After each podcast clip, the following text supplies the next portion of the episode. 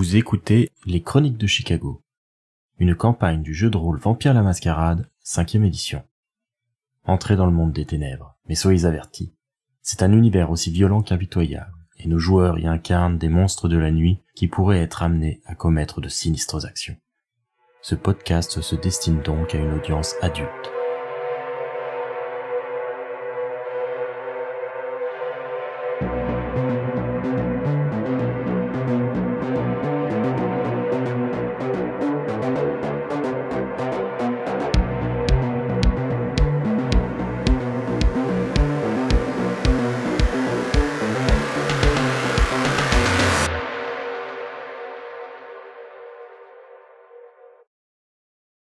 Souhaitiez en savoir un petit peu plus sur ce gangrel dont le nom avait échappé du coup à Gogan. Il l'a désigné comme étant euh, le responsable de tous ces actes euh, qu'il avait fini par avouer sous la torture euh, auprès de son sire. Et du coup, vous aviez envisagé de contacter, bon, le prince est peut-être un peu compliqué, mais en tout cas son sénéchal, Edward Nelly, pour pouvoir euh, peut-être euh, savoir si euh, cette personne est connue du domaine. Une des règles de la Camarilla est que même les anarques sont obligés de respecter sous peine de conséquences assez lourdes, c'est de s'annoncer quand on entre dans un domaine. Contacter Nelly pour en savoir plus est pas très compliqué pour Christopher, et il vous obtient assez rapidement un rendez-vous avec lui, c'est dans le sous-sol de l'une des tours de verre du centre-ville de Chicago que Edward Nelly reçoit. Ça ressemble un petit peu à des sortes de locaux secrets d'une euh, quelconque firme nationale. Ça ressemble vraiment à n'importe quel bureau d'entreprise qu'on pourrait trouver normalement euh, dans les hauteurs de ce genre de bâtiment, mais totalement souterrain, avec aucune ouverture sur l'extérieur. On se doute bien pourquoi, bien évidemment. Edward Nelly, vous l'aviez déjà rencontré. C'est un homme qui est plutôt grand et maigre, avec une calvitie précoce euh, qu'il a compensée euh, à présent par euh, une perruque probablement hors de prix, mais qui est difficile de ne pas remarquer. Il porte un costume croisé gris avec une cravate bleu roi, nouée en un Windsor impeccable. Il sait soigner les apparences en tout cas. Et quand vous vous présentez dans ses bureaux, il vous fait très vite asseoir face à lui. Il a ce sourire accueillant, cet air affable, qui est probablement la raison pour laquelle euh, Lodin en a fait son sénéchal. C'est quelqu'un qui a l'habitude de traiter avec les gens à la place du prince. Il vous accueille. Ah, très bien, installez-vous. Euh, j'ai cru comprendre que vous progressiez dans vos investigations. Euh, c'est très bien, bravo à vous. Là, il fait mine de taper dans ses mains un petit peu euh, de manière euh, infantilisante peut-être, euh, mais ça se veut probablement encourageant quand même. Hélène va regarder ça avec un air de bovin en mode mais il se fout de ma gueule. Merci beaucoup, Sénéchal. Anna va s'incliner et va dire Je vous remercie de nous inviter dans votre demeure, Sénéchal. Ah, c'est normal. En tant que sénéchal, j'ai aussi des devoirs envers les sujets de notre prince. Et les recevoir est la moindre des choses. Bon, eh bien, donc euh, je n'ai pas très bien compris ce que vous vouliez exactement, euh, mais euh, allez-y, que puis-je pour vous? Eh bien, Sénéchal, nous pensons qu'une des pistes que nous suivons pour résoudre cette affaire confiée par le prince nous mènerait à une soirée que Monsieur Nash a donnée il y a quelque temps et qui engagerait une des personnes qui étaient présentes, notamment quelqu'un que nous estimons qui a probablement falsifié son identité il s'est présenté sous le nom de René Barbeau, un gangrel du Québec, apparemment. Et donc, euh, comme dit, il est lié à notre affaire et notre enquête. René Barbeau, un gangrel du Québec. C'est possible que ce ne soit ni un gangrel, ni euh, son véritable nom. Ça dit, il a un accent français. Un accent français, bien. Un homme grand à barbe soignée. Bon, écoutez, je prends toujours des notes euh, sur les personnes que je reçois. Euh. Il sort un petit calepin qu'il a dans l'intérieur de sa veste de costume et il commence à euh, passer les pages en revue. Il s'arrête un instant, il dit quelques mots, il repasse quelques pages. Et vous le voyez petit à petit, à mesure que page après page, le calepin tire vers la fin, qu'il secoue négativement la tête avec une légère grimace qui commence à se dessiner sur ses lèvres. Euh, je suis désolé, je, ne vois rien de tout ça. Par contre, euh, si c'est euh, vraiment une personne avérée, là, vous tenez un gros lot. Une personne qui transgresse la règle du domaine, euh, c'est une faute grave. C'est très certainement quelqu'un qui a transgressé la règle du domaine et qui a fait beaucoup d'autres actions. C'est pourquoi nous sommes sur ses talons à l'heure actuelle. Quelqu'un qui mérite de passer devant le prince. Ou alors c'est quelqu'un qui est connu mais qui s'est déguisé et qui a volontairement adopté euh, cet accent québécois. Tu penses? Alors, je ne saurais même pas vous dire à quoi ça ressemble un accent québécois, à vrai dire, mais en tout cas, ce qui est certain, c'est que euh, si cette personne s'était présentée sous cette apparence euh, à la cour, je le saurais, parce que nous faisons toujours en sorte d'avoir euh, quelqu'un de très doué en ospex qui soit présent aux audiences, afin de vérifier que les talents d'occultation de cette personne euh, ne lui permettent pas de nous euh, jouer un cours. De semer le trouble, Mhm, bien sûr. Et du coup, n'avez-vous personne qui dénotait d'un accent français? Accent français, euh, il y a bien un français, ou peut-être est-il bien québécois, je ne sais pas, mais je crois que parmi les anarques, il y a un certain Marc Levesque. Et il s'était présenté à la réunion de Monsieur Nash? Oh, j'en doute fort, j'en doute fort. Euh, Pour ce que j'en sais, euh, Monsieur Levesque euh, est plutôt un, anarque assez chevronné et je ne le verrai pas côtoyer quelqu'un comme Nash. À vrai dire, si je peux me permettre, il n'y a pas grand monde non plus parmi nous à la Camarilla qui apprécie vraiment les soirées de Monsieur Nash. Non, j'entends bien. Mais mon problème est qu'il me faut trouver quelqu'un qui aurait a priori un accent français, moins qu'il soit capable de lui-même euh, le simuler, et qui était à la dernière soirée de Monsieur Nash, puisqu'il aurait eu un contact euh, avec notre cher Frank Gogan. Alors, il faudrait peut-être interroger Nash directement alors dans ce cas. Non, bon, on y go, on a plus toute la nuit. Hmm, en effet. Eh bien merci pour euh, ces informations, Sénéchal. Merci, mec. Merci beaucoup de nous avoir reçus. D'ailleurs, j'en profite, euh, j'en profite, euh, vous tombez plutôt bien parce que j'ai croisé euh, Balthazar il y a quelques heures de cela et euh, il m'a dit le plus grand bien sur euh, votre euh, travail Mhm. et euh, il a enregistré une faveur à l'adresse de votre coterie Oh.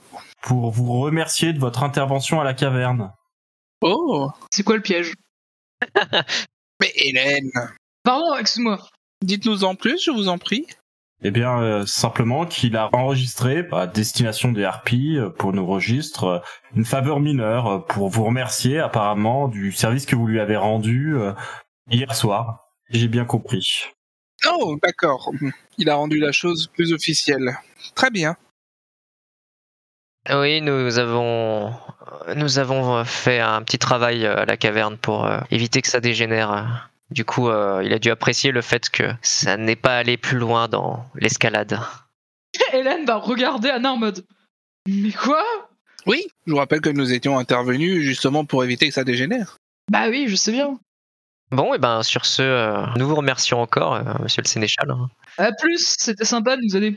Nous n'allons pas prendre plus de votre temps, d'autant que, comme vous avez compris, nous allons devoir nous diriger très vite euh, auprès de Monsieur Nash afin de voir si lui est capable de retrouver René Barbeau ou peut-être Marc Levesque.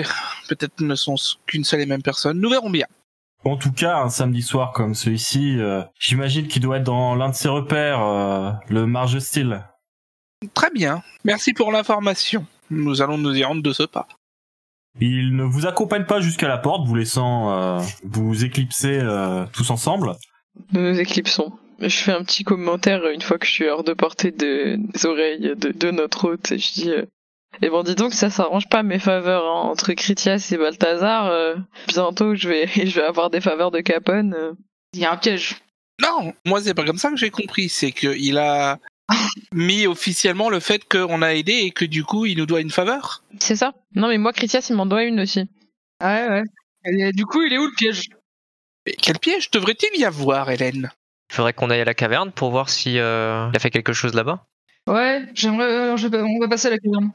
Non, enfin, pour le coup, alors on peut toujours passer à la caverne, hein, mais il me semble, je dis peut-être une bêtise, Christopher, tu sauras peut-être mieux que moi, t'es plus versé en étiquette, que c'est un peu une tradition vampire. Alors bien sûr que ça fait partie du jeu politique, c'est-à-dire que bah il nous doit officiellement une faveur, donc si on lui demande même si en théorie c'est sa faveur, on va se sentir redevable, etc. Enfin, oui, bien sûr, il, fait rien sans, sans rien, mais je pense pas qu'il y ait plus que ça. Mais on peut toujours passer à la caverne. Non, moi je pense qu'il n'y ait pas plus que ça non plus. Attends, attends, attends, attends, attends. T'es en train de me dire que le shérif veut nous faire une faveur à nous pour ne pas avoir trouvé quelqu'un qu'il cherchait et pour l'avoir bloqué dans son envie de tout cramer?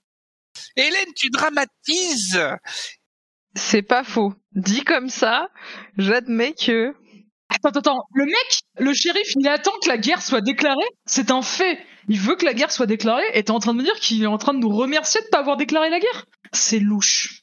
Il inscrit le fait que nous l'avons assisté et que cela n'a coûté aucune ressource à personne d'autre. D'où le fait que nous lui ayons fait une faveur. Euh, Christopher, est-ce que ça arrangerait le shérif hein, qu'il ne se passe rien? Est-ce qu'il ne s'attendait pas au final et était même ravi au fait que ça puisse dégénérer? Ce que dit Hélène est pertinent. Je ne sais pas, je ne suis pas dans les affaires du shérif plus que ça, vous savez.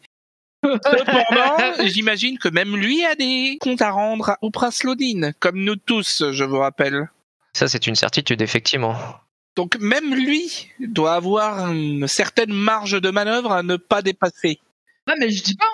Mais au point de nous faire une faveur officielle. Au point que quelqu'un d'aussi fier que lui nous fasse une faveur. Nous l'avons aidé. Sans nous, il n'aurait pas pu enquêter. Sans nous, il n'aurait pas pu être certain qu'il n'y avait aucun anarque planqué. Anna semble indécise et un peu troublée. Non mais attends, le mec, c'est un ancien sudi. Et alors, moi je suis un ancien flic et toi tu es juste une ancienne tavernière, hein? Tavernière? Tavernière? Oh, C'est tellement méprisant.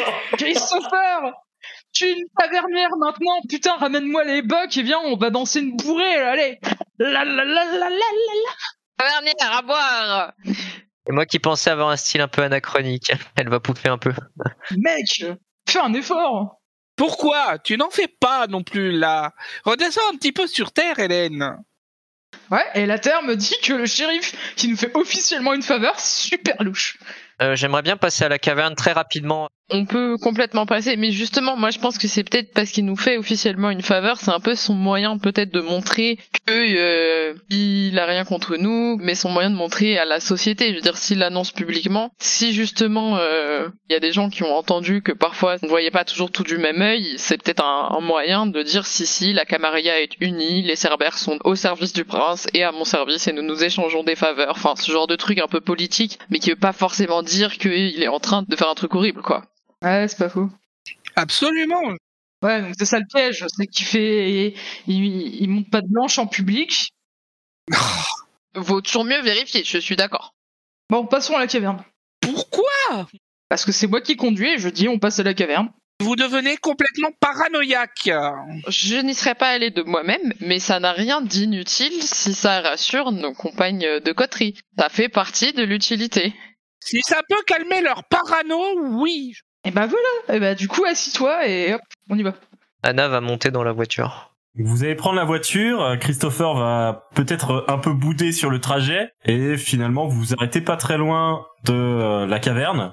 En tout cas, euh, pas de fumée à l'horizon, donc euh, elle ne doit pas être en train de brûler. Voilà, voyez Balthazar n'est pas juste derrière toi, prête à te tuer, enfin. Bien sûr que si Il t'a fait confiance. Ah bah clairement, je vais éteindre la bagnole, je vais les mettre les clés dans mes poches et commencer à sortir. Ah, Euh, on sera bientôt de retour, euh, Christopher. ah non, je viens avec vous. Oh, la joie. Bon, je suis, hein. Mais vas-y, dis-le que je suis aussi agréable que Balthazar. Non, t'es quand même plus agréable que Balthazar, t'es plus mignon quand même, allez, faut arrêter. Il va faire un sourire de beau gosse. Par contre, ton sourire de faux cul, tu te le gardes. Tu me casses les couilles. Bon, donc, la caverne. Donc vous quittez le véhicule pour vous rendre à la caverne, faire un petit saut et vous assurer que tout va bien. Vous pénétrez enfin dans la caverne, dans cette salle de concert souterraine qui, euh, du coup, ce soir est plutôt animée. Il y a euh, pas mal de gens. Il y a même un groupe euh, qui est en train de se préparer sur scène, en train de régler ses instruments, etc. Horace se trouve au bar, Et il n'y a pas l'air d'y avoir de grabuge particulier. Ah non, y a rien. Du coup, Hélène va approcher Horace. Eh, salut Bonsoir. Ça va? Ça va? Vous venez chercher qui ce soir Euh, Il y a deux soirs, c'était Sooty Pepper. Hier, c'était Damien. Personne, on vient voir si tout se passe bien. N'importe quoi. La soirée a l'air cool. Oui, ça se passe bien. Le groupe va bientôt jouer. Euh, vous avez qu'à vous installer. Euh, si vous souhaitez, je vous sers quelque chose. Bah écoute, je vais prendre une bière. Anna est un peu soulagé. Ce sera avec plaisir, euh, monsieur Horace, mais euh, nous avons du travail pour cette nuit. euh. Ouais, ouais, ouais. Mets-moi une bière à emporter, euh, bien fraîche. En tout cas, je suis rassuré d'entendre que euh, tout se passe bien et qu'il n'y a pas eu de problème. Il a l'air un peu surpris quand même et peut-être même un peu méfiant maintenant. Euh, pourquoi devrait-il y avoir des problèmes Ah non, mais euh, j'ai psychoté, je dois avoir un petit peu faim. C'est ce que j'arrête pas de leur dire. Tu te tais, toi? Du coup, je me suis dit qu'il allait peut-être avoir des ennuis, mais il y en aura pas. C'est pas grave, t'inquiète. Tiens, prends. Je vais lui donner un billet de 10 dollars. Garde la monnaie. En tout cas, il t'a ouvert une bouteille en verre, tu l'as mise sur le comptoir. Bah, du coup, je vais prendre ma bière et commencer à la boire en partant. Bonne soirée.